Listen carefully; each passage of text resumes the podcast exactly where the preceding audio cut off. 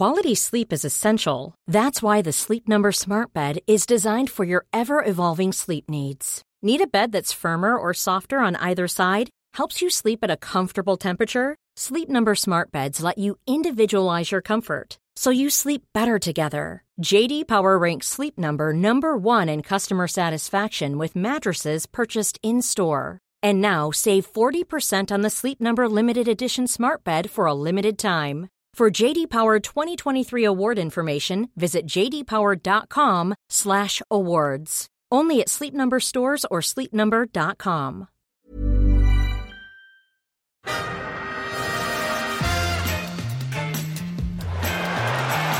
Ahí va a llegar el gol del Arsenal Ozil. Marca Mesut Ozil. That is some absolutely world class sitting down there, staying at home, just sitting down. Oh, look, there he goes. He's eating his fourth sandwich of the day. This is remarkable. This is Arscast Extra. Hello and welcome to another Arscast Extra, as always, with James from Gunner Blog. James, good morning to you. Good morning to you too, Andrew. How you doing? I'm all right. This is episode 352, another one of those, which is a, a formation episode. Ah, Uh, yeah, we can a formation we sort of briefly adopted for a period in this podcast's history, of course. That's right, Sort Arsene of. Wenger. Arsene Wenger sort of used it, didn't he, when he went three at the back that time? Remember when it was all going terribly, terribly wrong and we moved to a back three and it started going a little bit less wrong? I can't remember what was the first. Do you remember the first game we played? It, it was an away game. Middlesbrough, was it? I thought it was Middlesbrough, yeah, but I, I sort of can't believe they were in the Premier League back then. But it was Middlesbrough. Alexis Sanchez scored a free kick, possibly in that game. Wow, I, I- can't remember that, but Yeah, it, basically we were rubbish, but we didn't lose, and so then we just stuck with that formation for about a year or so. or whatever was that the 2017-18 season? Was that was it Arsene's last season or 16, was it 17, I think, because it was it led into the FA Cup final, of course, which we had the Oh, back three that for. is right. Yeah, I'm just looking it up here. Our team that day, the back three was Koscielny. No, that can't be right. Looks like we've played a back four in the one I'm looking at. A 2-1 win away from home at Middlesbrough late in yeah, the season. Yeah, that was the one. Yeah, that was the one. So Gabriel Koscielny holding Monreal. Who did we play at right? Monreal played wing back. I guess is it Chamberlain? Oxlade right wing back? Chamberlain, yeah, could have played right wing back. That was it. There you That go. There you Oxlade go. Chamberlain was really good as a right wing back, actually, uh, for a spell. Was he? But Was Wow. he? Was he really? I mean, I thought I liked Really? him. I liked him. uh, yeah. I mean, look, yeah. He didn't want to be there though. No, it's hard not to remember. Anfield, he yeah, be I mean, at that is that is the performance in which uh, I, I, for me, defines his his time at right wing uh, wing back. Yeah. Um, but didn't he play the left wing back in the FA Cup did. final? Yeah, he played left wing back quite a few times for us as well. Wasn't very Uh, good there either. He played all the positions, really. I think he even played like once we were chasing a game and he came on as a right back in a four, you know, just to sort of push on. Played central midfield, left wing, right wing. Yeah. Played all the positions, but you know, Wow, we're really going down a great trip of uh, memory lane here. All the good things. remember Alex remember. Oxlade-Chamberlain. Remember the he already belonged to nostalgia? I mean, he must do. Yeah. I mean, he's gone what two years now? Is it two years? Yeah, Yeah. yeah, yeah, yeah. Mm. I mean, it's sort. He hasn't played football for a lot of that time as well, so Yeah. I think that probably lends itself to the kind of nostalgic reminiscing. Yeah. Is, uh, I mean, is his knee okay? D- I mean, did he, was he playing for Liverpool? He was he a was bit, wasn't he? he, he was, yeah. He was back in the squad. He was back in the squad. Um, so he was playing here and there. So yeah, maybe, maybe. Uh, I mean, that's the weird thing about this period is that loads of players who, in your mind, you were like, they're done. They're out for the season or whatever. Yeah. they're all back and available now. They're all got a level playing field. I mean, That's Darren it. Burgess talked about this, didn't he, on, on Friday's show? Yeah, yeah. I mean, the likes of Hector Bellerin, uh, Rob Holding, who were struggling with post cruciate injuries and what have you. And I think uh, Darren made the point that um, not only would their fitness be better, but uh, you know, there's a sort of equalization of fitness levels because everybody's been affected by by the lockdown and the inability to do the kind of training that the top athletes should do. So, I mean, it's good for those guys, and it's good for for Lucas Torreira. Obviously, we mentioned him before as well. Kieran Tierney, somebody else who spent a big uh, amount of this season out injured. Um, you know, they're all sort of coming back at more or less the same level as, as everybody else. That is the thing I think that's going to be so interesting and so fascinating is, is what are these players going to be like physically? You know, um, I've watched a bit of Bundesliga, a little bit, but I haven't really paid a great deal of attention. But I don't have anything to work off there in the sense that you know the Arsenal players so well, you're able to sort of gauge you know how they are physically in comparison to all the other games that you've watched them with uh, you know all due respect to Union Berlin uh, I don't know what their players were like before I started watching them in the last couple of weeks Sure. not very closely Sure. either You're a plastic. You're a plastic Union Berlin. yeah oh absolutely 100% I think it's going to be really interesting, especially because I'd sort of forgotten this element of it. But when Arteta took charge of Arsenal, the team was sort of not really fit enough to do what he wanted them to do. I don't know if you recall, but there was a kind of pattern, particularly in the early games, where we would play a certain way for about an hour and then massively drop off. The hmm. intensity wasn't really there. And I do just wonder if, you know, in the time that they've been isolating and in the time he's had together with the squad, will he have got their fitness levels, you know, maybe more in line with the kind of strategic game plan he wants to deploy? Because, you know, there are different physical profiles for different coaches, I think. And Arteta's is one that requires, you know, huge intensity. And uh, I'll be fascinated to see not only if we can sort of muster that in this first game, but how we sustain it as well with the, with the schedule we're going to face. Yeah, well, I think we have some questions. So we'll do what we normally do, you know, in these sort of lockdown podcasts is we'll take questions throughout, uh, you know, just to give us some uh, starting points. Um, and there was one on that very thing, which I must um, try and dig out here, which I probably should have done before I uh, told you uh, about this. Um, well, here's one uh, from Sean Weir, who's at the Badger Weir, and he says, We see in friendlies, which I accept are different, uh, team fluidity is compromised when lots of subs are made and teams lose cohesion. Do you think this might be an issue with the new five subs rule, which is basically 50% of your outfield players you can change if you like? And we know why they brought it in because, you know, to keep players fresh and to give managers the ability to, you know, save players from injury uh, as much as freshen things up.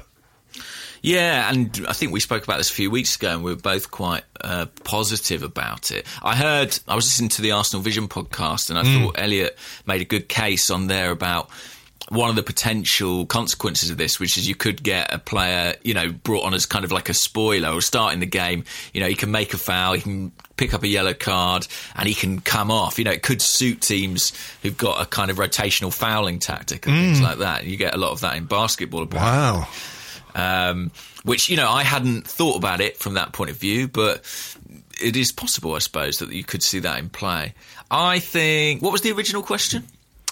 Do you think that, like, uh, the, the cohesion of teams, the fluency of teams Oh, right. might be uh, impacted by this? Yeah, that you might get that kind of international friendly effect where the first half feels a bit like a real match, and then after that, it sort of just descends into people feeling their way into the game. Maybe I think I think what's maybe more disruptive in those fit friendlies is often the amount of stoppages, right? And that that doesn't allow any flow into the game. And of crucially, with these five subs, it should still be the same amount of stoppages. You know, they're not allowed to make five separate substitutions. So I think that will help a bit. I guess that is a risk that some of the continuity and the flow of the match will be interrupted. But equally, um, yeah, I was going to say, well, at least there'll be players, more players who are fresh late in the game to bring things to it. But actually, sometimes what's entertaining late in a game is that things become a bit ragged and a bit stretched. Yeah. Maybe we'll see shape being a bit more consistent across the 90 minutes. Yeah, well, I got an email during the week from somebody. I apologize because I can't um, remember the name of the person who sent me the email, but I did uh, reply, and uh, he had concerns that we might see. I think, as he put it, um, let me see if I can find the email here while we're talking. But so, somebody like Burnley, um, let's see. Uh, my email search is not working that well. Um, Oh yeah, this guy called Martin, um, and he said like you know Burnley already slightly wedded to negative tactics. You know, could they use this five subs rule to completely park the bus and to make it even more difficult for teams to break down? As you say, you know, as a game goes on, there's fatigue. You know, the pitch mm. tends to get a bit stretched is there a danger that rather than introduce a kind of tactical revolution to the game, we might see teams better able to completely negate the attacking qualities of the opposition? I guess, but then I guess the onus just shifts back to the bigger team or the bigger coach or the more attack minded coach to come up with a solution. And, and, he's got more options at his disposal mm. in order to do that. Uh, I think it might be a little bit of an equaliser. The main thing it leads me to think is that I think this period of football is going to be very much coach led. I think it's going to be, I think, I don't know if that's partly because of the lack of atmosphere too, but I think it's going to be really interesting to kind of watch these sort of exercises in coaching. Coaches come up against each other trying to solve these problems. Um, and I actually have quite a lot of confidence in Arteta in that respect. I think he is a guy who you know, does think very deeply about the game, who mm. does look to affect it where he can. Um, so maybe it's just that preseason optimism that's sort of flooding me, but I kind of feel like it might it might play to our advantage slightly. Yeah. So, how are you feeling about the potential return of football, having spent three months more or less? Without it, it is over three months now since Arsenal played a game of football, and we know that this time next week we're going to be having a conversation about mm. Arsenal facing Manchester City. We're going to be waiting to hear from Mikel Arteta at a press conference, I guess, and to do all that that sort of pre-match build-up stuff that we uh, were used to before everything shut down. I mean, are you looking ahead to this with with excitement? I, I was speaking, uh, just chatting away this morning to to Andrew Allen, who says he's finding it a little bit difficult to get excited about it because, you know, as somebody who goes to the games uh, as a season ticket holder, he doesn't have games to go to. Um, mm-hmm. So that's a, that's a different thing for him. For me, it's just football coming back on the telly for the most part, you know. So I mean, how are you how are you feeling about it, and and you know what the schedule entails? Uh, how am I feeling about it? I, I think I would have to admit to being one of those people who was never particularly ready for football to be back. It just was not in any way the priority for me for, for the largest part of this crisis. But, kind of in contradiction, now that it is coming quite close, I can't help but be excited about it. You know, mm. Arsenal played their friendly behind closed doors this weekend. And, you know, like any other preseason, I was kind of intrigued and interested to see what happened, to see the goals. And the thought of Arsenal actually playing in a competitive game it is exciting to me. I think I think the fact that the Premier League testing has been so rigorous and seemingly successful in terms of keeping infections down among Premier League players and coaches. That has kind of helped my confidence about it, uh, and I think I think it will be a very welcome distraction in some respects from from other things that are occurring, you know, socially or politically. Uh, not that I want a distraction from them, but just that you know, I think we could all do with some mm. entertainment that we don't have to invest in quite so heavily. And I, I think, uh, yeah, I think I'm large. I am looking forward to it. I'm excited about it. Are you excited about it, or are you still? Are there still those reservations? No, I'm I'm excited about the football in, in, as much as he can be in in the circumstances. You know, I, I, yeah. I again, I think you're right to say. Um, it's not that it's a distraction from everything else that's going on, but it is something to to provide us with some entertainment, and you can be distracted by football and still be aware of what's going on everywhere else. You know, the two things aren't mutually exclusive or, or anything like it. It's quite interesting because today in Ireland we have moved into, I think it's phase two of the the um, what you call the what's the opposite of lockdown?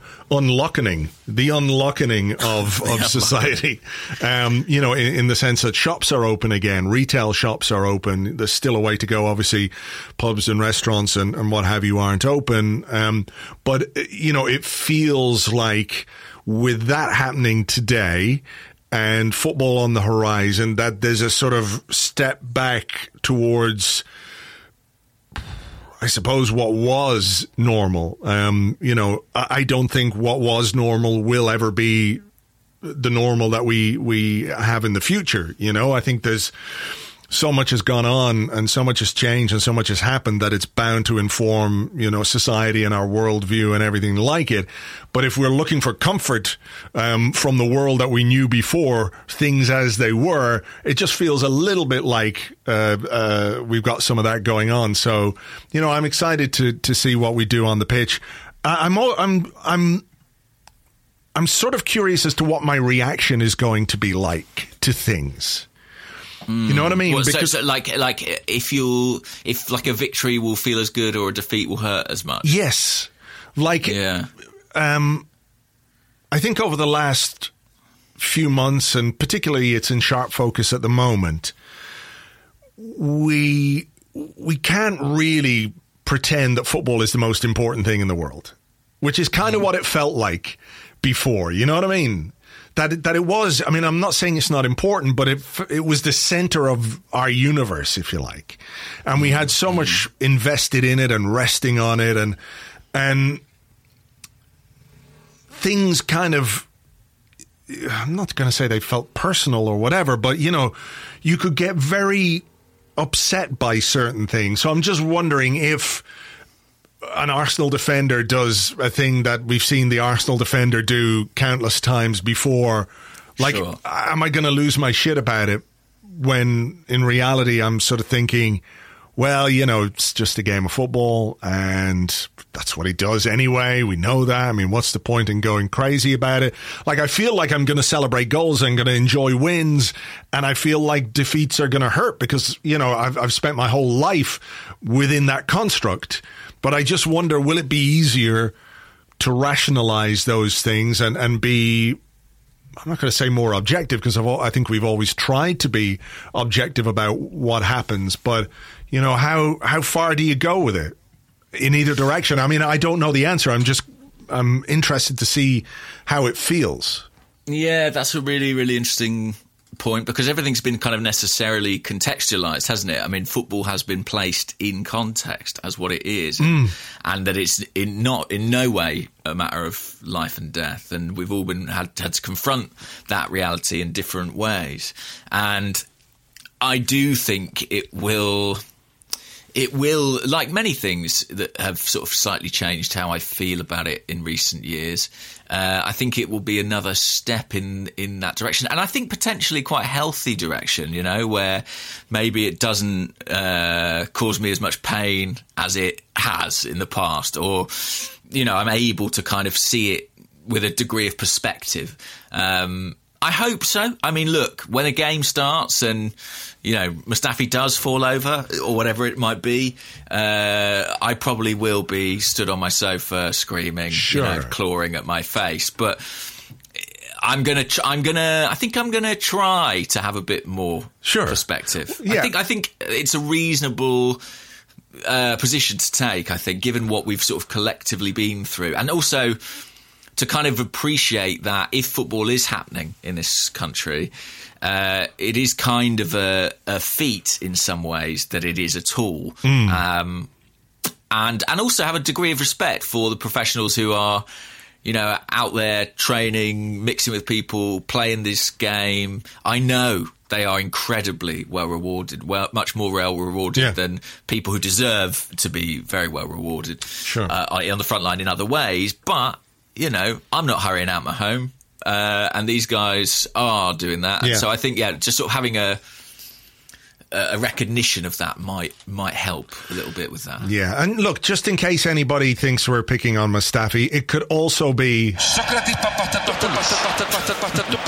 So there you go. Um, what was I going to say to you? Look, I mean, the the other thing I would say is that in order, like everything, you know, there's highs and lows and there's extremes of of passion and emotion, um, and I think we all want to experience the the joy of football again, right? We all want to experience the highs. We all want the team to succeed, and ultimately, we want the team to win things, uh, because that is like the ultimate high: winning the Premier League or winning a trophy of some kind. You know, but you can't have those extreme highs without you know um, having some dark, difficult moments as well. So you know, there's a there's a balance to be found. I think so. Yeah, and I found myself because I was. We were chatting. I was chatting with Amy Lawrence, I think, about what she misses most in football, and she said hugging strangers. Yeah. and you know that's something that won't be back really, you know, in this iteration of football. But I was reminded of sort of 2014 and when Arsenal won the FA Cup after nine years without success. And I was reminded of kind of this sense of joy that pervaded like online, you know, seeing people sending pictures from their homes in India, in America, in Australia, Yeah, where yeah, they've yeah. been watching an Arsenal success. And I do wonder if there'll be a similar way we can kind of engender that community feeling, you know, despite the fact we're all going to be distanced from each other. And I, I think that that will happen and it will feel great to just be uh, part of something, if that's not too sort of banal a thing to say. Yeah, I mean that is a really interesting part of you know how football comes back and and how we as fans um, modify or have to modify our behavior. You know, because we know games are going to be played behind closed doors, right? Uh, at some point, fans are going to have to be let back in. Um, it might be uh, I guess uh, a small percentage of them in, in the stadium or whatever way they want to work it. But Sure. even if you're watching a game when the pubs are open again, you know, there is this necessity to maintain social distance, right? That's what the, the advice is at this moment in time.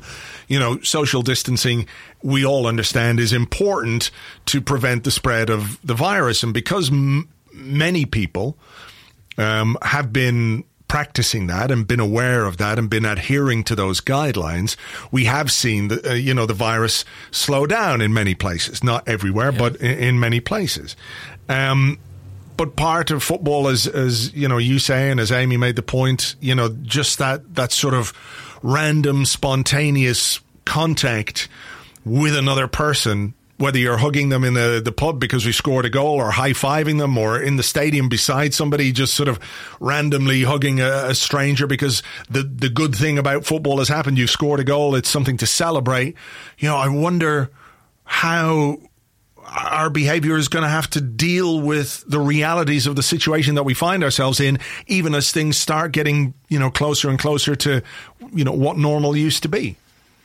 Yeah, yeah, it's going to be interesting, and I suppose what this distancing has done is kind of heightened uh, any interaction that we do have in real life. Like I know, speaking personally, that every Thursday night when people went out to applaud for NHS and frontline workers, seeing someone else in the street or in their window, you know, I experienced a great sort of sense of connection that I don't think would have happened several months ago. So maybe the interactions that we do have with people in real life at distance will be heightened in some way. Maybe if I'm walking down the street and see a guy in an Arsenal shirt, whereas six months ago I probably wouldn't have thought anything of it. Yeah. Maybe that will mean more to me. It will reverberate in some greater sense. I don't know, but Yeah. it's going to be really, really, really interesting. And actually, like you know, you and I are both people who've, for a long time, a, an element of our sort of fan experience has been in the online space, and I think that's going to be a massive expression of how people watch and enjoy football together. It already was. Let's be Yeah. clear, like s- Twitter during the game, live blogs, things like that. But I'm sure that those will only be amplified, you know, by the fact that there's nobody in the stadium. Yeah, well, I mean, we saw that the the uh, Premier League is going to have um, artificial uh, sound effects and cheering Yeah. and crowd noise in association with EA Sports. Um, It's in the game. It's in the game. Previously on Arsenal. Um, so yeah, they're going to do that. I mean, that's a, that's an optional thing, but there's another thing that they're doing where I think you can you can jump on a the Sky Sports website and create your own Zoom room or whatever the fuck it's called, and sit there and watch with your mates and things like that, which seems Okay. seems terrible to me. But that's that could be just me. I know there are other people who are who are um, capable of socializing via these video screens and things like that. I mean, I'm working during a game anyway, so don't talk to me. But you know, I won't invite you to my Zoom. don't invite worry. me to your Zoom room. I won't go anyway. I won't go because Zoom Uh, is yeah. evil. I, I, th- I think that the broadcasters have got to try and be innovative where they can, and it's interesting the the sound thing because you're you're not at all on board, are you, with the fake sound? I'm not really, but then look, I haven't experienced it. It's just my gut feeling about what it's going to be like, and you know, I could be wrong. Uh, again, Andrew said he was watching some Bundesliga at the weekend with the crowd noise, and it was all right. He said it was.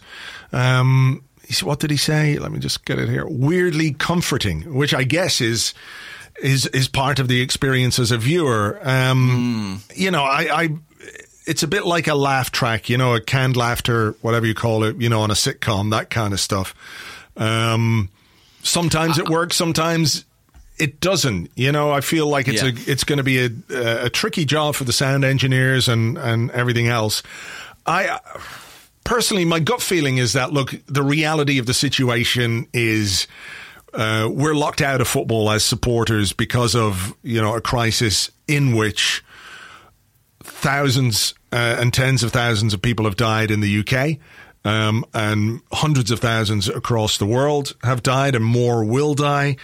And I feel like the reality of that is preferable to creating, um, what's the word? I mean, it's like um, special effects or something, isn't it? You know, it is. It's yeah. an artifice. It's it's. Look, so I there's guess, almost yeah. like a, a uh, there's almost a poignancy, are you saying it, that in not having it? it yeah. Kind of, uh, it's it's opposite. I, I, think that's really interesting. I mean, one thing I do think, you know, a lot of the sort of innovations that are coming into the game now to get it back on its feet, I think are going to stick around. And actually, if they find that, you know, augmenting the the the TV experience is helped by, you know, putting in fake crowd noise or whatever. Well, I think that will stick around. Even when fans come back into stadiums, they'll think, well, we could just make this sound a bit better than it is. Do you know what I mean? Like yeah. they'll they'll ramp it up and.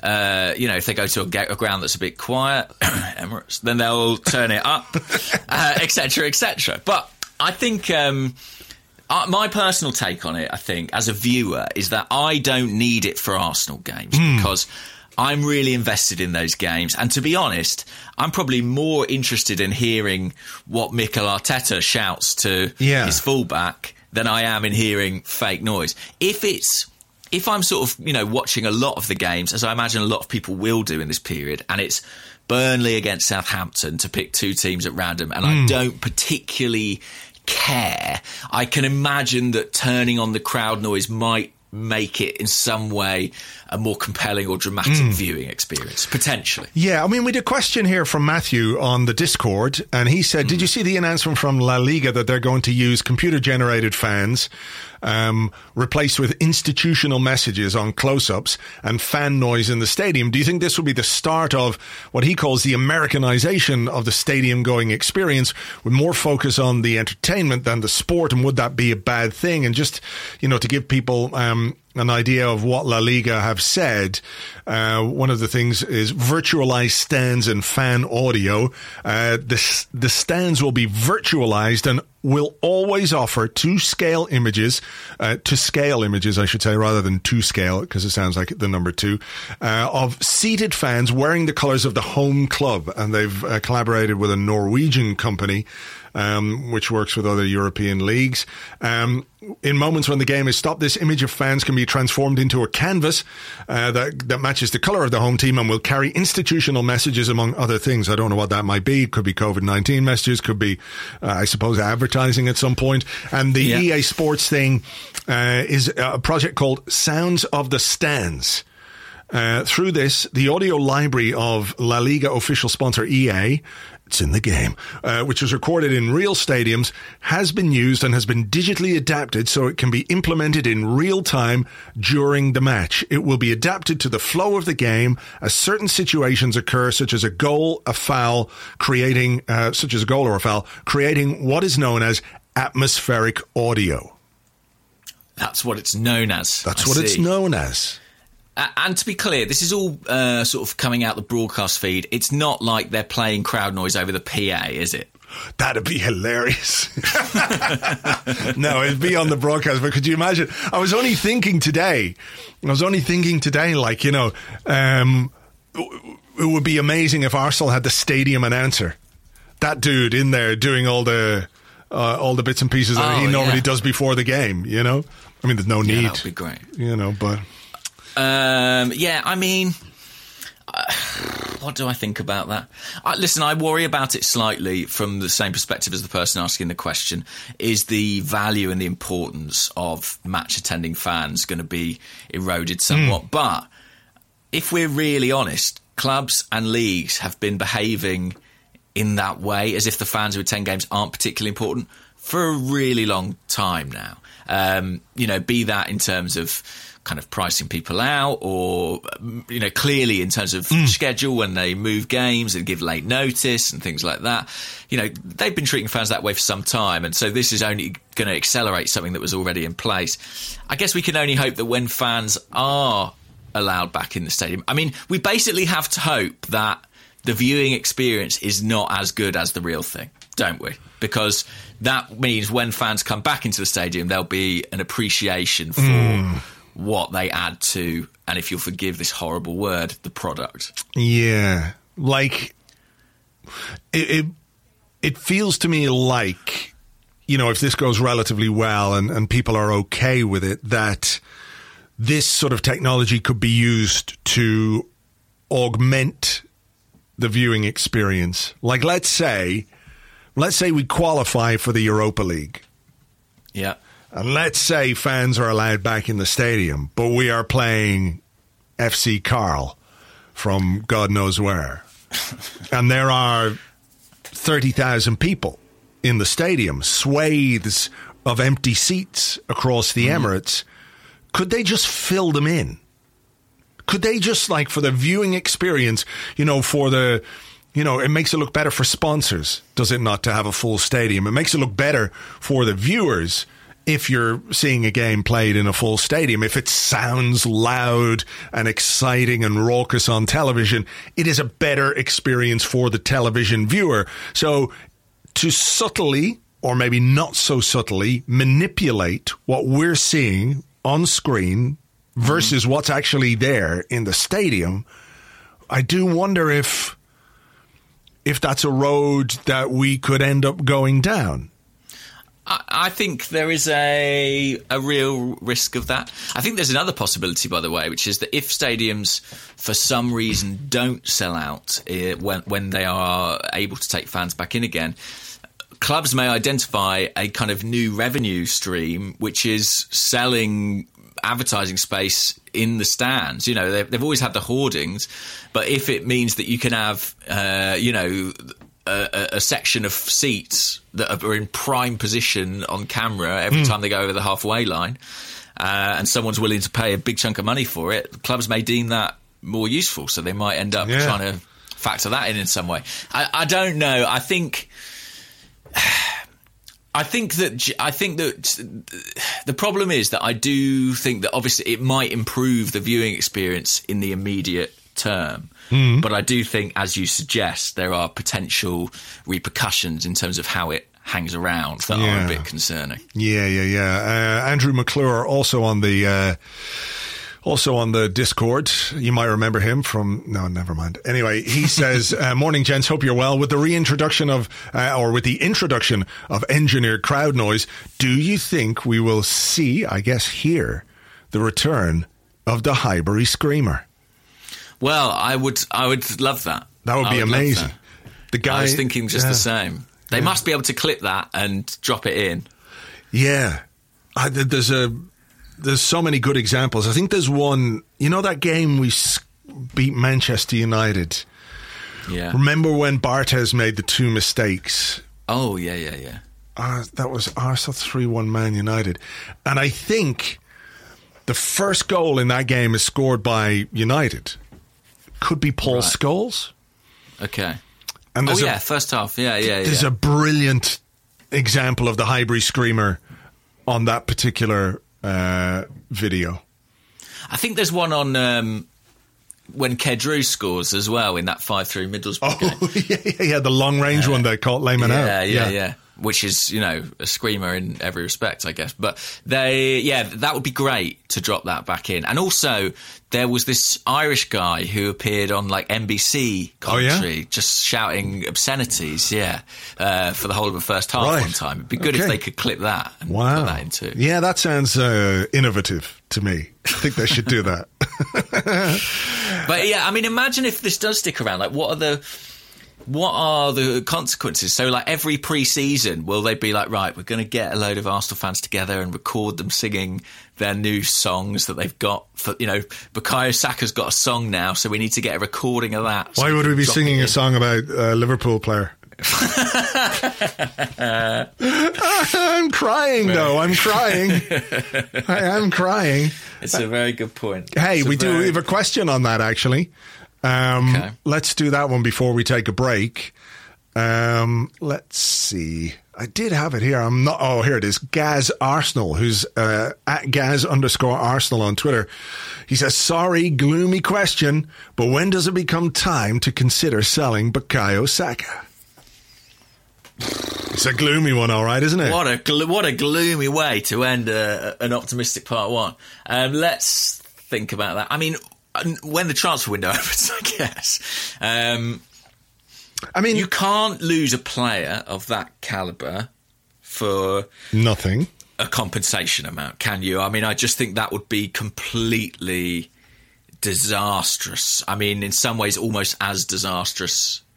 Um, well, more disastrous than selling it.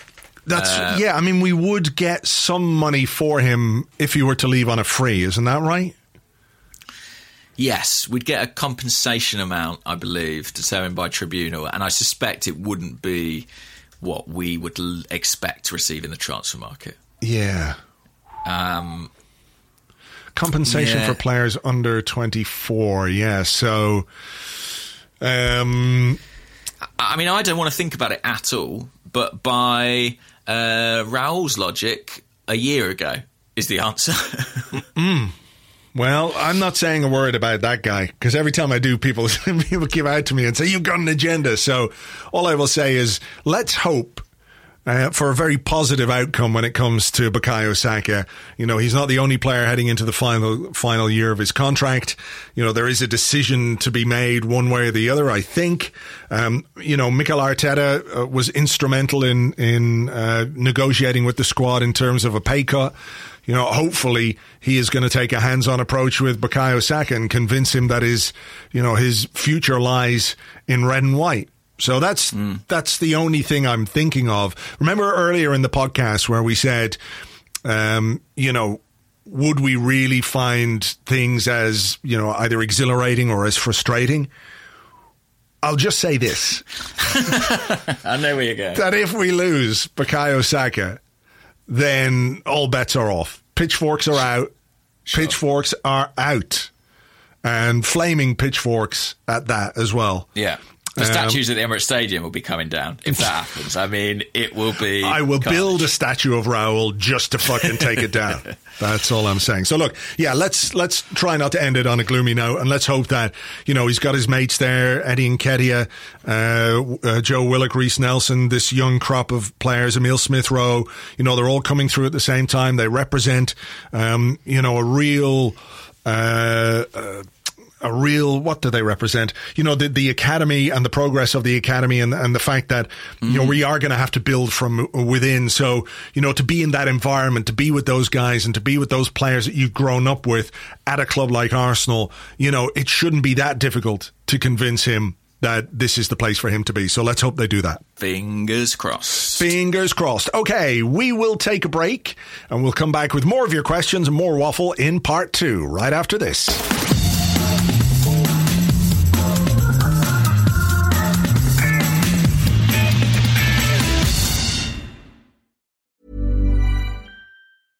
Quality sleep is essential. That's why the Sleep Number Smart Bed is designed for your ever evolving sleep needs. Need a bed that's firmer or softer on either side? Helps you sleep at a comfortable temperature? Sleep Number Smart Beds let you individualize your comfort so you sleep better together. JD Power ranks Sleep Number number 1 in customer satisfaction with mattresses purchased in-store. And now save 40% on the Sleep Number limited edition Smart Bed for a limited time. For JD Power 2023 award information, visit jdpower.com/awards. Only at Sleep Number stores or sleepnumber.com. Hey there, it's Michele Norris. I'm host of a podcast called Your Mama's Kitchen. When I travel, I'm usually looking for a way to find a taste of home when I'm not at home. And one of the things I love to do when I am at home is entertain. And Airbnb allows me to do that. When I was in California recently, I rented a house that had a great kitchen. And when we were sitting around the table, we're all thinking, we're in someone else's house. Someone could be in all of our homes as well. If you have a home, but you're not always at home, you have an Airbnb. Your home might be worth more than you think. Find out how much at airbnb.com/slash host. Welcome back to the Arsecast Extra. This is part two of the show where we answer the questions that you sent to us on Twitter at Gunnerblog and at Arseblog on the Arseblog Facebook page, facebook.com forward slash the Arseblog and on the Arseblog Discord chat server, which you get access to if you are an Arseblog member on Patreon. Um, uh, just let me ask you quickly before we get into questions and, and things. Um, 6 0 win over Charlton, hat trick for Eddie Nketiah. Uh, goal for Aubameyang, goal for Lacazette. Who scored the other one? Joe Willock, was it? Joe Willock. Joe Yeah, Willock. it was. So yeah, I mean, look, we can't read um, really anything into uh, a game like that because you know it's mix and match. It's getting the players some, uh, you know, some fitness and match fitness and, and what have you. But you know, I think Man City should be afraid. Look, I mean, there was. I enjoyed seeing the highlights. Lacazette's goal was great. I mean, I think that, you know that stayed hit is how you would put it. Uh, a- And I was pleased to see Eddie and Nketiah among the goals because I think, as we mentioned last week, it's probably f- slipped our minds a bit that he was sort of really pushing for a regular inclusion around the time football started. That's true. Yeah, I mean, I know we spoke about it, but it's you know when we talk about someone like Torreira or Bellerin or Holding, you know, having having uh, you know benefited from the lockdown because it's enabled them to get back going. You know, if you're Eddie and you are beginning to to play regular first team football and start games in the Premier League, you know, maybe things will have changed a little bit when when we come back. I mean, it, Yeah. I don't suppose Mikel Arteta's opinion of Eddie will be that different. You know, if he was prepared to start him beforehand, why wouldn't he be prepared to start him now? But just just as he was beginning to build a little bit of momentum, it was sort of taken away. Yeah, I mean, what convinced Mikel Arteta to keep Eddie at the club was his performances in training, and I imagine if he replicates those now football's restarted, he'll get opportunities again. There's going to be loads of rotation, but it is it, he is someone who probably didn't want football to stop, and maybe Lacazette did. You know, he was so out of form at the time. Probably the the break has done him some good. Um, I mean. Who did we play? Charlton, wasn't it? And they Yeah. are a week behind us in their preparation. So it really was um, a bit too easy for Arsenal. But some nice goals, good finish from Aubameyang, good finish from Joe Willock as well. Yeah. Um, and I think that that's something he's really got in his locker. I mean, people talk about his athleticism, but with the under 23s, he was really characterised by his ability to arrive late in the box and finish pretty well when he hmm. did. And that was a, a decent enough finish. He's another guy who you know, I think was probably not in great shape when football stopped, Joe Willock. And Yeah. I think that he looked a bit leggy and a bit lost. And maybe, maybe this this time off and we'll give him a bit of time to refocus and work with Arteta because I do, I still think there's a good player in there. Yeah, I do too. I do too, and I wonder, you know, when we when we think about the games that we're going to play, uh, you know, if Danny Ceballos is not going to be with us next season, you know, is he just kind of a handy sub? And you invest your time in someone like Joe Willock, you know, who who's going to be here for the future. I'm just, you know, uh, looking up our midfield goal scorers so far this season. J- I think he's is he the highest? Probably, probably. I mean, look, Xhaka's not getting many goals. Torreira's probably got a couple. Uh, how many's Joe Willock got? I Three think or four? three or four. I'm just looking here. Detailed. Let's look at their stats. Goals. Sort by goals on Transfermarkt. So, yeah, I mean, Nicolas Pepe is an attacker, so, uh, you know, it's 20 goals for Aubameyang, 10 for Martinelli, 9 for Lacazette, 6 for Pepe, and then we have 4 for Joe Willock. Um, Torreira has 2. Ceballos has 1. Ozil has 1. Granit- Goals in midfield is something we've been very short of, isn't it? Yeah, you know, when you think about the, the, the profile of player that we have in those positions, they're not really goal scorers. Xhaka doesn't have a goal this season. Um, Sokratis, Sokratis has got three goals. Sokratis Papastathopoulos. Um, so, yeah, there's a gap there for a player who can score goals from midfield.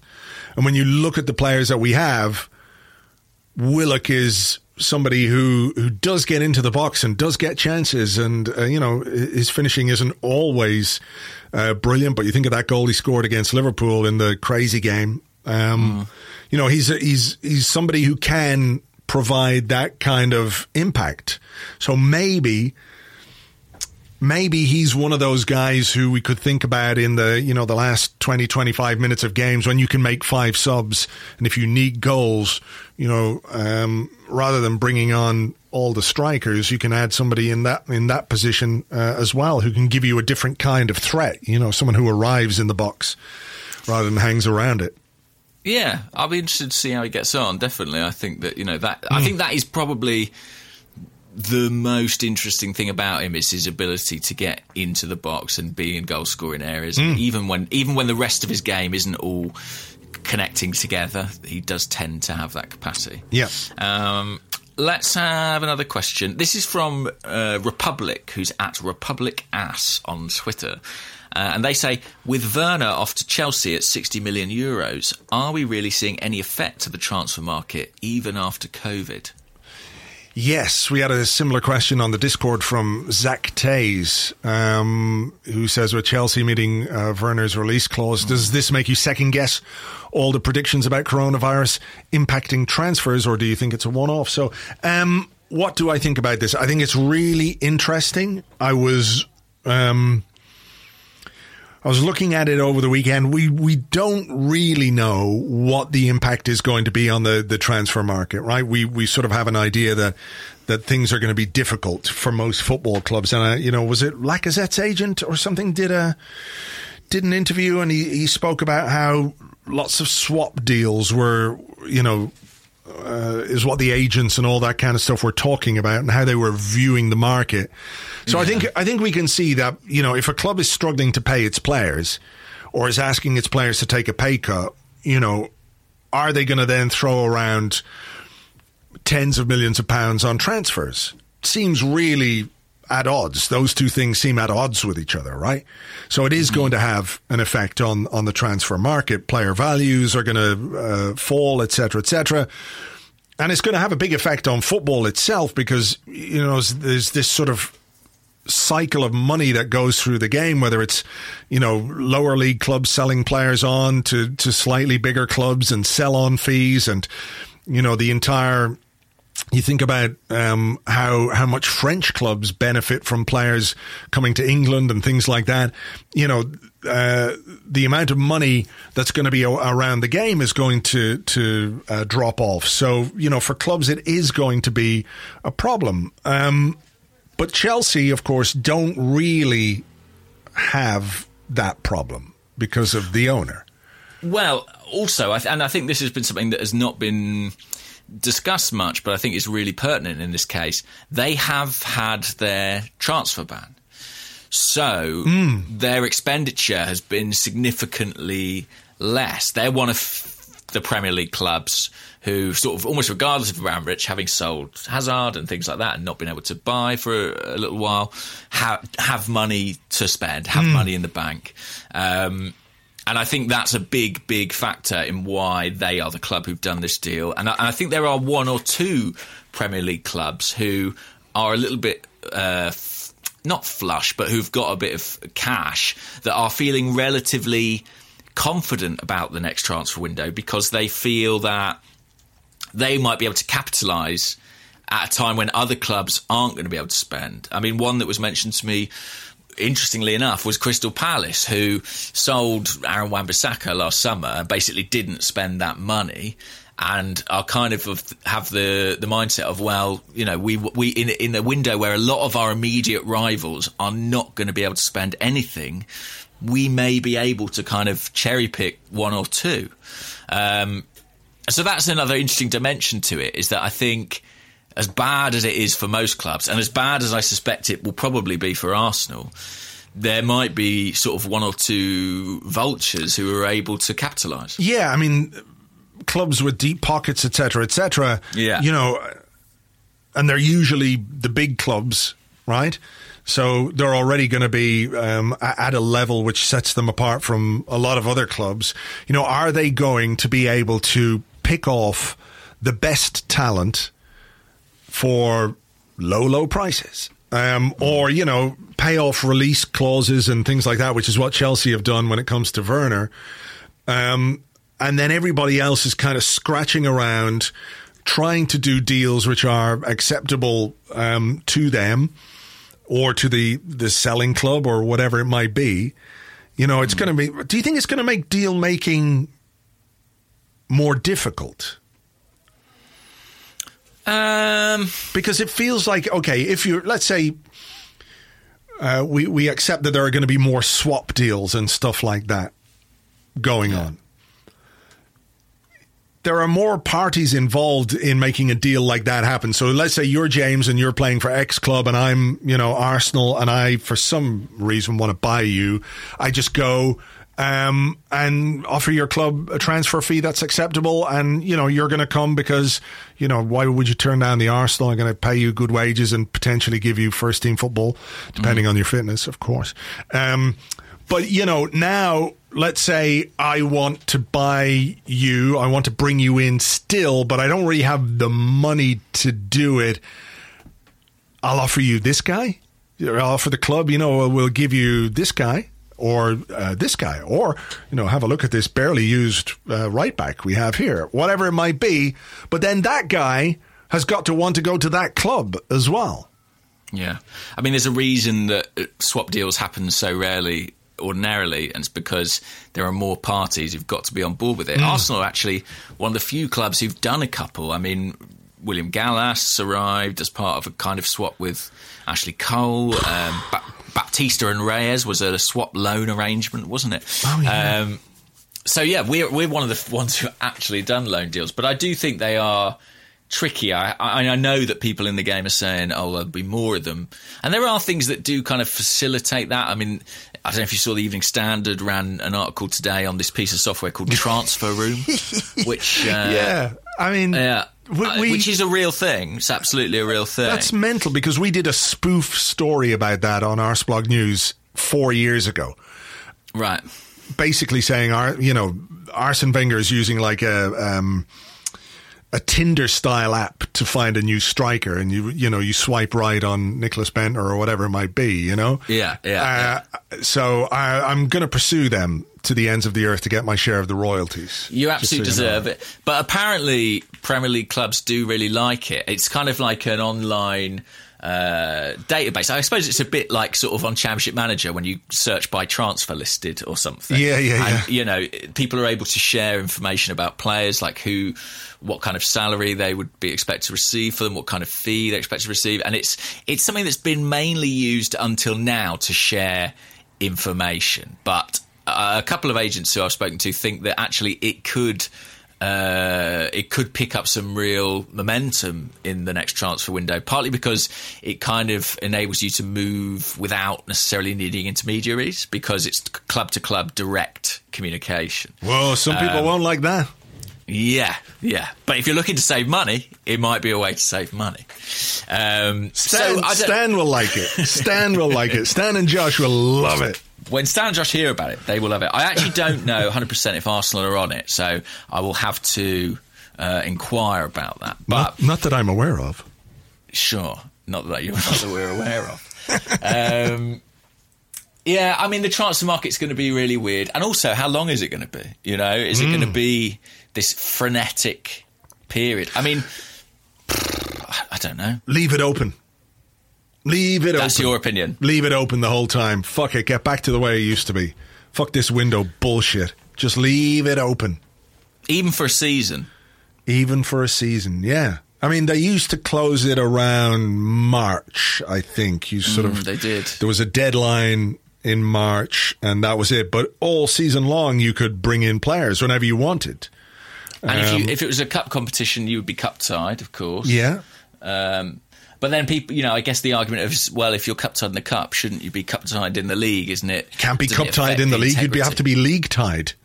Of course, yeah. But does it d- damage the integrity that you could, you know, play twice against one team? Do you know what I mean? Like, James, Uh, James, they're about to fill the stands with fucking virtual fans. Where's the fucking integrity? Forget about it. yeah, you're right. You're right. uh, but does, wouldn't it drive you mad that the transfer chat, like, let's say Aubameyang doesn't sign a new contract, or God forbid, Bukayo Saka doesn't. If we have to have the possibility of him leaving, like hanging over our heads, like a Damoclean sword for the entire season. Well, you know, sort your You fucking players. The, you sort your live by the. Damoclean sword, you die by the Damoclean sword. Just sort out their fucking contracts in the first place, and and you don't have to deal with this kind of stuff. Hmm. Anyway, Uh, yeah. As for Chelsea, I mean, yeah. Look, Werner looks like a good player for them to buy. Good luck to them. But I, I don't think we can interpret their buying someone for a lot of money as a suggestion that the transfer market will operate as normal. Yeah, I, I don't think it will. I really don't think it will. I think there are going to be some clubs who have enough money to do whatever they want to do. And if it means, you know, a little bit of money trickling down through other clubs, it might sort of lessen the impact a bit. You know, um, for uh, who who does Werner play for? Leipzig. Disgustingly sweet energy drink, Leipzig. They've got plenty of fucking money anyway. So, um, yeah, I, I, I don't think it's a true measure of what the market is going to be. I think there will be a, a very two tiered uh, market in in that big clubs, your PSGs, uh, your Chelseas, and you know Man Cities, etc., are not going to be uh, in any way financially handicapped um, and could well be at a, a, fi- a big financial advantage when it comes, you know, not simply to getting the best talent, but being able to pay them, you know, the best wages and things like that, which would be, um, which would be another element of this because a lot of clubs are going to look to cut costs as much as possible. Um, and for many clubs, that comes via the wage bill. So, And the We'll real see. question is, will Werner be any good when he stops being fueled by rocket-powered, disgustingly sweet energy drink at Yeah. times? what's he going to get? What's he going to get in, in Chelsea? Cup of tea, Yeah, a Ribena. Ribena. Good luck playing on that, mate. Yeah, nowhere near the same kind of wings or whatever. Exactly. Right, here's a question from David the Sky on the um, uh, Discord. who says, "I listened to the latest Handbrake Off," and he puts in brackets. I don't know what that James' other podcast. I don't know what that is. I don't. I. I do not. I. Not that I'm aware of. Right. I'm not aware. That's Not no that I'm aware of. Um, He says, which was taken from the or- Ornstein and Chapman show, and he said he expects us to finish in a spot uh, playing for Europe if there is some. Uh, do you uh, think that it's important to qualify for Europe uh, at the current football and world state? And there was one here from Arteta's Army. Uh, on Twitter, who is at Alexis Cle- Cleesby, and he says, uh, "Morning, Andrew and James. When the season resumes, we have a slim chance of the Champions League, but a good chance of Europa League. If we start badly, should we turn our focus to the FA Cup, or is Europa money too important? Personally, I would like a Premier League campaign with no distractions. Hmm. Well, turning our focus on the FA Cup is not turning away from the Europa League. I mean, if we win it, we're in it. Um, but Ooh, nice. Yes, I, I think. Uh, well, I said on this on this, you know, alleged podcast that I think Arsenal will qualify for Europe in some fashion. I don't know if there is a Europe. Uh, as for whether it's important, it doesn't feel it massively. I think that it's difficult for us to get excited, isn't it, about the prospect of another Europa League campaign, especially one that doesn't involve any fun away trips for any fans. Yeah, yeah. I mean, Um, we, how we long to be out partying in the streets of Baku once, once again. well, I mean, didn't didn't they add up the the figures? I think Swiss Ramble did it, and it might have been somewhere in the region of twenty five to thirty million Yeah. in terms of revenue when we got to the final uh, in that season. Um, but that would be predicated quite strongly on uh, some gate receipts. There was obviously prize money, but I do feel like if, like if you're a um, a sponsor of the Europa League or if you're a sponsor of the Champions League, um, you will be renegotiating the terms of those sponsorship deals because the product that you're uh, you originally signed up to to sponsor is now completely different. You know, it's like sponsoring a racing car and then it turns into like a horse and cart. Doesn't look quite as good with your logo slapped on the arse of a fucking donkey, right? So Yes. so I feel like the financial reward of the Europa League isn't quite as important as it might have been. But, you know, every penny counts, I guess, as well. Every penny counts, yeah. I'm actually just trying to look now because I, I did speak to Kieran from Swiss Ramble about this during last season, and he did put a specific figure on it for me. Um, this is not this is not good podcasting. Forty million or so. Forty million or so. Are you sure? That's Yeah. what he said, yeah? Uh, yes. The £40 million or so from the Europa League is money that Arsenal can ill afford to lose, as it helps separate them from the Chelsea pack, especially given the equitable nature of the Premier League TV deal. Um, now, all I can think is if you look at what Arsenal. I've used this comparison elsewhere, but if you look at what they saved on the wage cut, which is you know potentially about twenty five million pounds, Still the only felt- club to do it. still the only club. If they felt compelled to do that, then I imagine a sum of forty million pounds or even thirty million pounds is relatively precious to them. Therefore, I sort of, from a business perspective, think they probably do need to be in Europe. If there is money to be had there, they need that money. Yeah. Now, as a fan, I honestly, I couldn't really care less about the Europa League at this point. I, you know, it's no fun for the most part.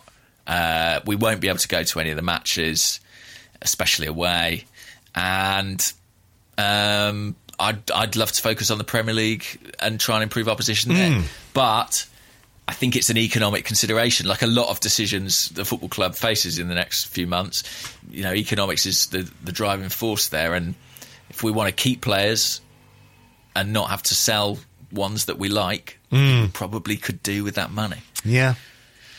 Yeah, I, I, I see all the financial reasons as to why being in Europe is is important, but from a, a sporting perspective, I find it very difficult to be up for the Europa League, if you like, particularly when it's going to be this sort of um, half hour, half hour. If you thought Europa League atmospheres were bad previously, welcome to the new Europa League. Well, I guarantee you, I guarantee you that uh, UEFA will be doing as much as possible to polish the product that they give us. And it wouldn't surprise me if we had the virtual fans and we had the virtual singing and we had the virtual, I don't know, whatever else they could bring in. Virtual. Maybe if it's all going to be virtual, we don't have to actually play the games. Can't they just put the FIFA version of our team out? Because I think the FIFA version of our team is quite a lot better than the real version. Um, yeah, I mean, it could be. We've It got some be. good fast players on FIFA, and it tends to go all right. Exactly. Once you've got a couple of players at pace above 90, you're sorted against the. Average guy. Against the average guy.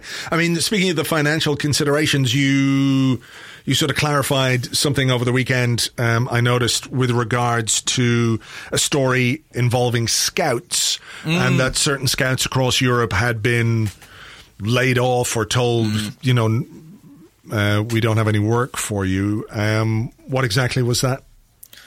So yeah, there was a story in the Mirror, wasn't there, about um, scouts being laid off, and basically, m- my understanding is that actually those were European academy scouts, which is sort of run. Somewhat separately, uh, it's run, and in fact, the decision was taken by I think Per Mertesacker and Lee Heron. Is that his name? Lee Heron. That's right. And they um, sort of are in the process of kind of restructuring how the academy's recruitment works. And a, a, big factor in this apparently is Brexit, because Arsenal historically have had a really decent knack of bringing over players, uh, you know, under 16. Often you think of Fabregas, Bellerin, and many more, uh, and kind of implanting them in, in their own academy. The understanding is that that's going to be much more difficult um, in a post Brexit world, and consequently, it's affecting the type of scouting they're doing. And it's actually going in two directions. On the one side, there's going to be more of an emphasis on sort of looking at what the, what the club called development players. So people between 18 and 21, people who are kind of operating in that space between academy sides and first team, and maybe you know aren't quite getting enough uh, first team football and you know on the on the cusp of breaking through. They're going to look for players there. And and if you think about it. Uh, some of the recent signings we've made, Martinelli, uh, Saliba, they are in that that age bracket, and I think that's going to be a big focus Yeah. moving forward. The other side of it that I think is really interesting is that the club are going to put a renewed focus into London, and we're talking at kind of the the age group between sort of ten and thirteen. But they really they're aware, you know, and look at the generation we have already coming through that there is a huge amount of talent in London, and I think they want to try and uh, you know do everything they can to improve the academy's prospects in in that regard. So, I mean, again, a, a natural move following Brexit, but it, it's an interesting one because I think it's a it's a tricky time for the scouting department because you know they are now operating within a model which, as we know, is a, is a little bit more uh, contact led in the business of the transfer market. You know, I, I think if you look at the signings we made in January, for example, Pablo Marí and Cedric Soares, they aren't signings that scream scouting. You know, they were signings that we made because they were expedient uh, and because they were convenient and practical, given some of the connections that the club had. And so, yeah, it'll be very interesting to see if and when we do start buying players again. You know, to what degree the, the scouting department are are being heard in that, in that. Yeah, yeah, that is a very interesting um, thought because you know that is their job, and and you know if they go out and they find good talent, and then see the club bring in a player because of, as you say, the the relationships between some of the individuals involved, that would be very frustrating. I would say. Um, Yeah, and actually, you know, in terms of the scouting department, I mean, we're all incredibly excited about Martinelli, and uh, from everything you hear, that is a victory of scouting.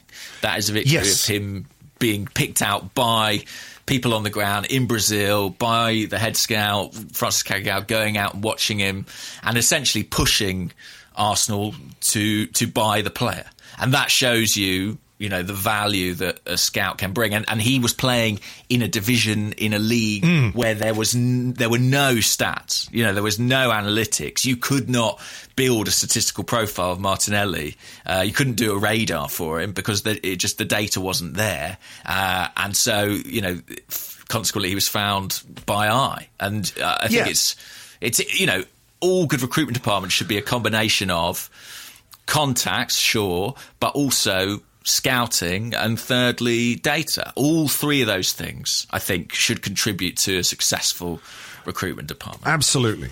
Absolutely, and that's a it's a really great point. You know, when it comes to to Martinelli, and I know people talk about Edu um, as if this was to do with him, and he may well have had you know um, contact, uh, or they may well have been able to use Edu's uh, knowledge or what have you. But you know, don't forget he didn't join until uh, what? When was it?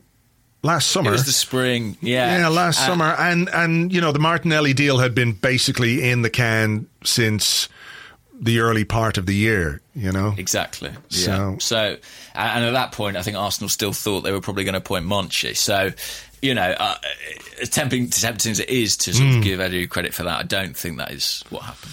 Um, here's a question from Jeffrey on the Discord. Um, he says, The fact that we start on the 17th earlier than almost everyone else, uh, do you think it'll help us on the weekend versus Brighton? Does having one game head start help you much?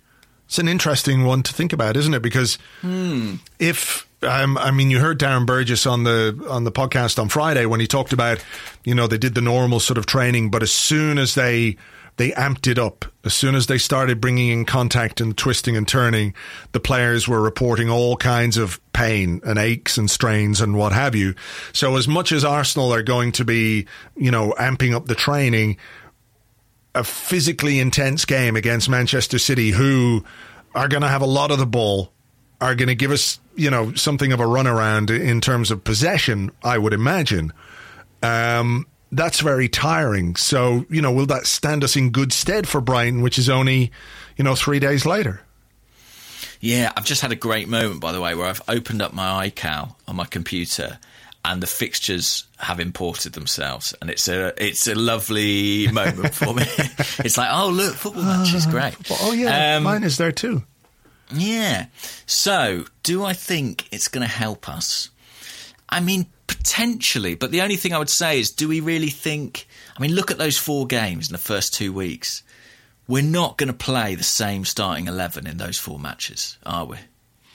Surely not. No, but when you've only got one player really who scores goals, you got to. He's going to play. He's going to play. Um, yeah, I don't know. Look, he is. Of course, he's going to have to rotate, and he's going to have to keep things fresh. And um, you know, you you could potentially start a different team for Brighton than you would for Manchester City, which is not to be disrespectful of Brighton in any way, but you know they're not as good as Man City. That's that's. I don't think anybody That's- would argue. that. Believe you've said that. That is a disgrace. We're going to have Brighton fans out protesting against this podcast now. I think. Um, do I think it will help us? Well, can I give a very boring answer and say it depends how the Man City game goes? I Yeah. mean, if we get absolutely taken apart, I don't think it will help us.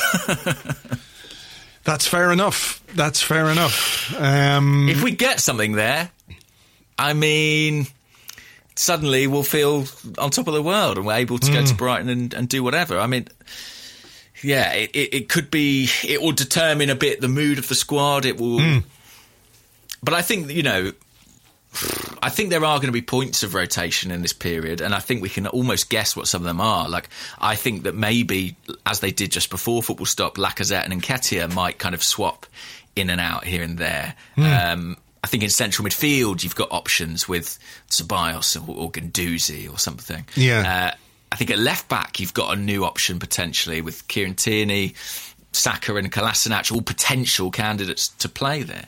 Um, but Cedric I also think at right back. well, I had a question actually about Cedric, um, which was. Where is it? From Bittersweet Tim on the Discord. Goodly morning. Any ideas on Cedric's face mask? What happened to him in the lockdown? No. I thought he was just a fan of Phantom of the Opera. I, I feel like he's just Sure, using yeah, his yeah. time at Arsenal to sort of engage in all his theatrical fantasies. It's so befitting in a way that he should be wearing a mask, given his anonymity at Arsenal thus far. He didn't even play against Charlton uh, on the weekend. Presumably, Can't even get into the team for a friendly against Charlton. What fucking use is this guy at all? Just get rid. I- get rid. I mean, maybe No, it's PPE. be. Maybe it's PPE. Has anyone considered that possibility? He's Uh, just very cautious of contracting something via his eyes, and he's popped a little mask on. But do they? I mean, did, did, did Next week at they have- training, he's going to have a scu- scuba mask and like, I don't know. Yeah, like a diving bell, one of those old Yeah. school diving suits.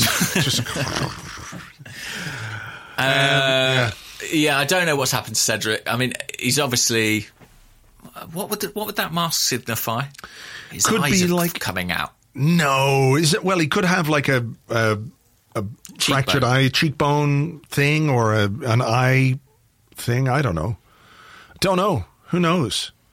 Iitis. He's got iitis. Oh no. Um, yeah, he might play a game at some point, but I'm not.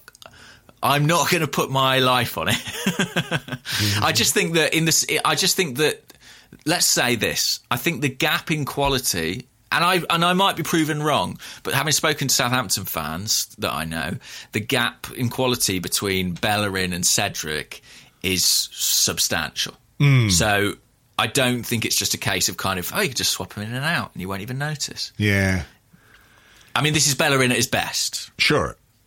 Which we haven't seen, in fairness, Which we for- haven't seen, for a while, but hopefully we do when when things kick off again. Well, he finally cut all his hair off. So the people who said that what he really needed to do was cut his hair, They must he's gone be- nuclear with that. He, must- mu- this must be he must be brilliant now. Yeah, they'll be they'll be delighted because you know it was the thing that was holding him back, the hair. The hair for Yeah. sure. You know, Um, so I think now that's gone. I mean, the problem is if he does play well now, those people will be like, "Told you." Yeah. Once he got a bloody bloke's haircut, suddenly he was good again. bet he's had a fucking burger as well. Did you watch his thing with uh, Yedlin? Andrew Yedlin. I didn't have a chance to watch it yet. Is it worth it? Do you know what? It, it is quite good just to see. It's a like it's on Bellerin's YouTube channel if you don't know what we're talking about, and it's Hmm. kind of just them having a chat really from Skype or Zoom or something. But they're talking about George Floyd and you know the civil rights issues at the moment, uh, and it is just really interesting to see two Premier League footballers who are sort of bright, eloquent, and interested. And I say that not as someone who believes none are.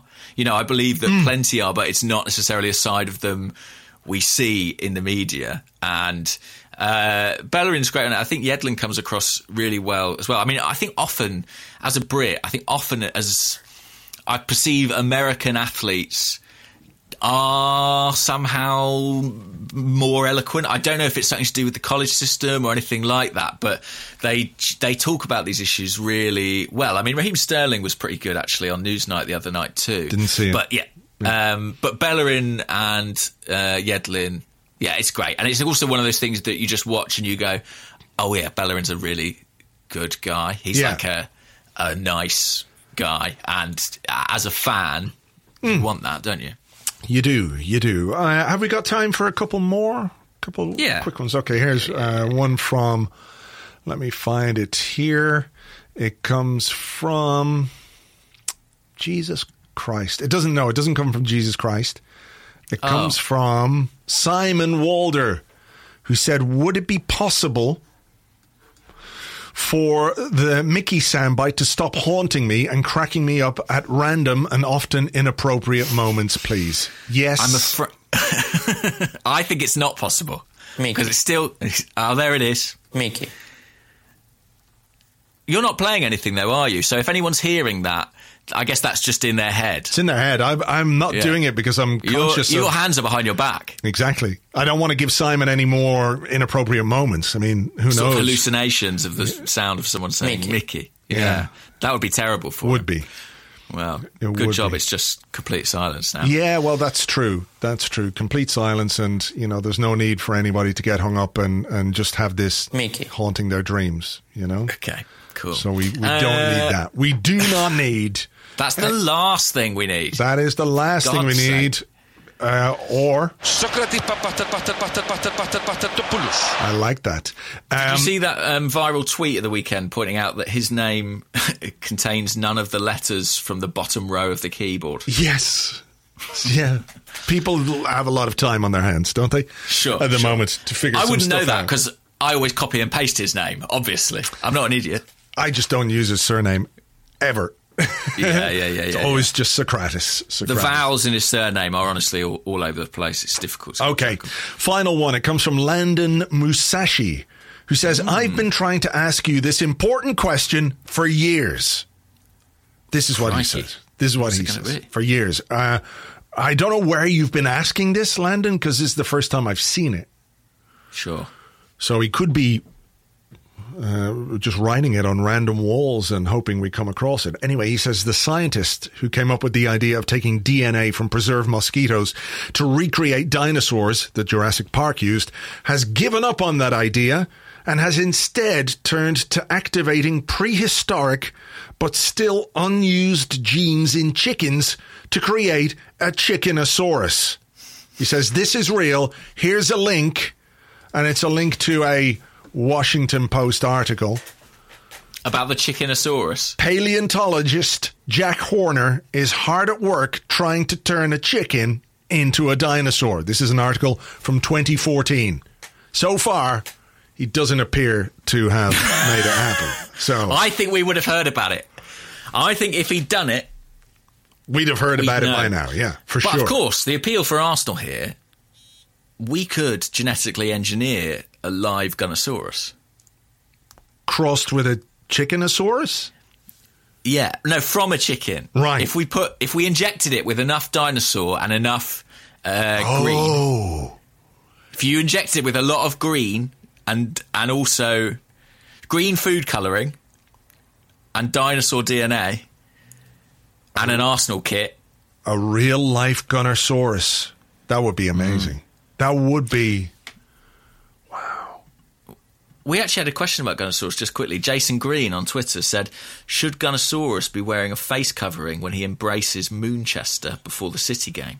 Who the fuck is Moonchester? Do you not know who Moonchester is? No. Oh, well, let Well, me just I- add on this. First of all, I've been trying to find out if Gunnersaurus will even be allowed at Arsenal games, and that's not a joke.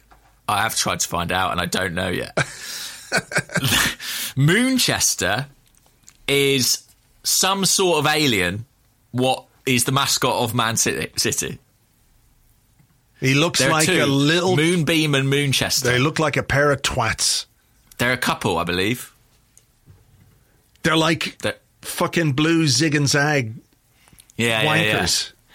Imagine having an alien. Having an alien as your mascot is so much worse than having a dinosaur. Yeah. I mean, dinosaurs Um, are real. Exactly. And they will be real again thanks to thanks to the chicken man. Chicken. Chicken man. I mean, it's what does the chicken think about all this? I guess the chicken's like, actually, this is brilliant because I'm sick of being a chicken. We're not very well treated. Yeah, the chicken's lot is not a happy one in general. So if they can contribute to a gigantic chicken that could potentially bring down the human race, then why wouldn't they be? I mean, look, if, If this was a movie, that's what happened.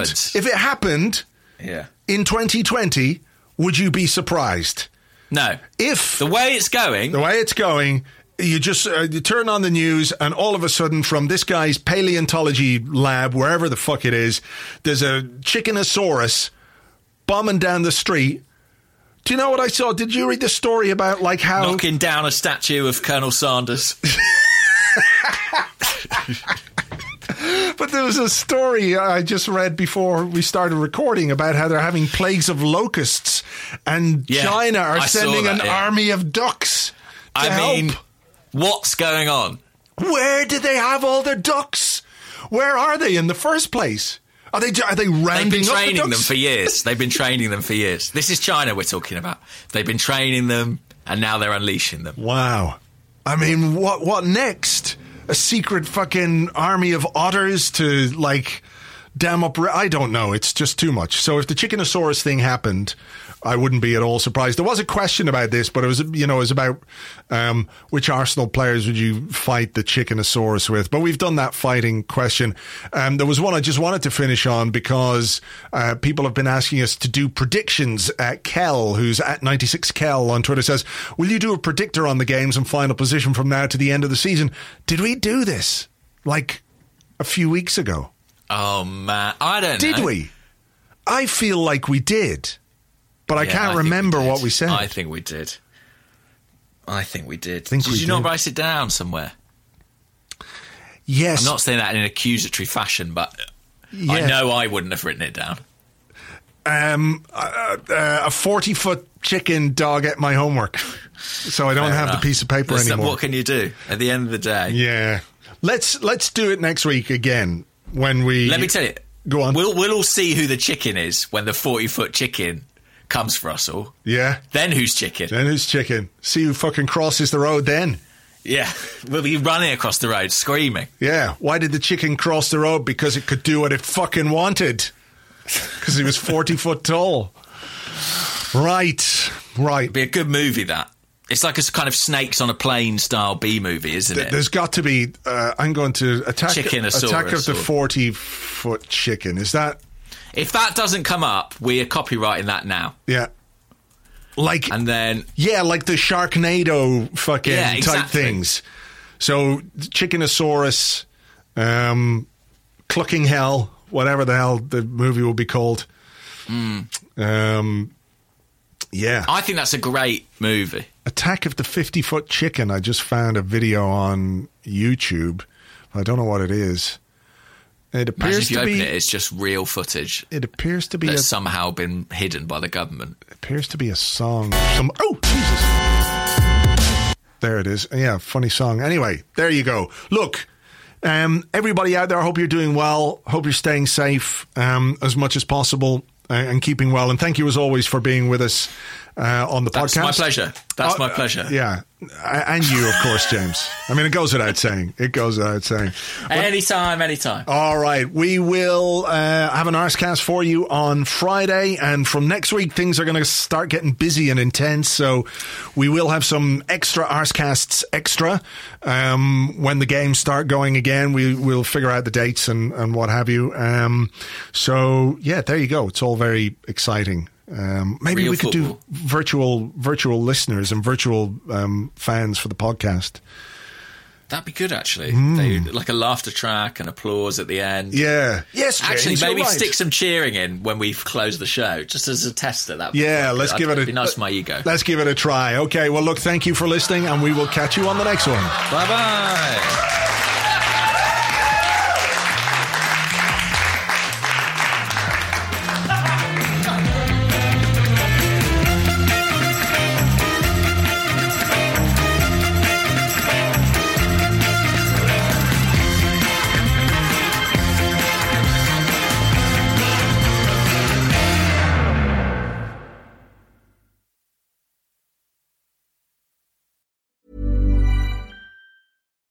Deserves the best, and there's no better place to shop for Mother's Day than Whole Foods Market. They're your destination for unbeatable savings, from premium gifts to show-stopping flowers and irresistible desserts. Start by saving 33% with Prime on all body care and candles. Then get a 15-stem bunch of tulips for just $9.99 each with Prime. Round out Mom's menu with festive rosé, irresistible berry chantilly cake, and more special treats. Come celebrate Mother's Day at Whole Foods Market.